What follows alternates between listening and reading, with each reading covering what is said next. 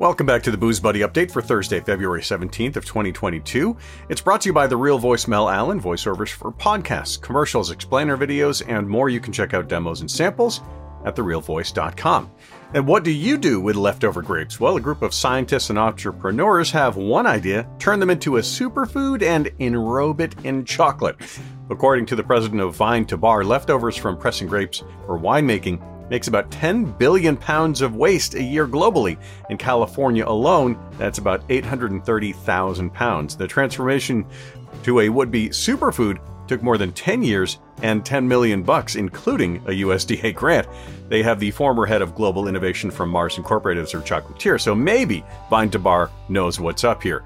The Chardonnay marc as it's called leftover grapes includes prebiotics and probiotics, so it seems like it's good for your gut too. You can find out what's up with it at the link that is in the show notes. And DEI is something people have heard much about since a couple of notable lawsuits and some issues with craft beer's hashtag MeToo movement. But what is DEI and is it helping? Well, it stands for diversity, equity, and inclusion, and to be frank, it is hard to measure exactly how it's going.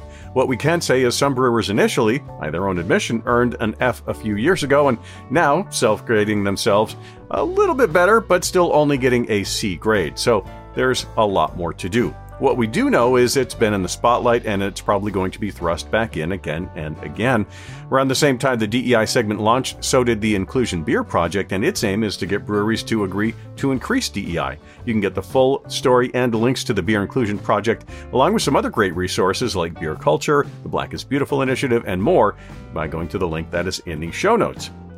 And as we continue moving towards St. Patrick's Day, well, Guinness has helped jumpstart everyone's awareness with the announcement that they'll be doling out $1 million in prizes. That's $50,000 in cash to 20 different winners. To enter, you need to read all the rules, make sure you're over 21, and go to toast.guinness.com. Again, read all those legal details, and then upload a 30 second video before March 31st. Apparently, it already started. See their site for all the details on that, and keep your eyes peeled in New York City, Boston, and Chicago for Guinness and parties and parades. Apparently, in some areas, they may also be launching some hot air balloons, so I guess keep your eyes up in the skies.